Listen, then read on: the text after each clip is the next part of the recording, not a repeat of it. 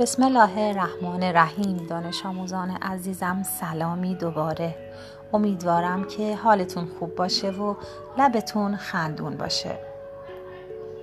از اینکه فضای تدریس فضایی شده مجازی نگران نباشید.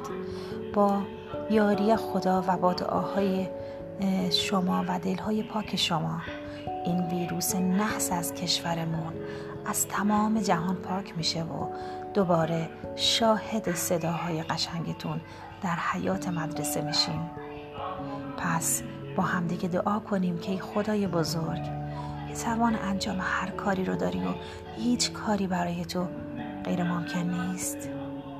این ویروس نصر رو از وجود این جهان پاک کن. الهی آمین.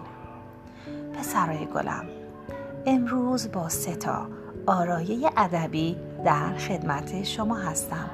من تصاویر رو برای شما میفرستم و وایسی که روی این تصاویر می‌ذارم رو به دقت گوش بدید و تمام چیزایی که من براتون نوشتم رو توی دفتر دانش زبانیتون یا دفتر انشاتون بچه ها می‌تونید یادداشت کنید.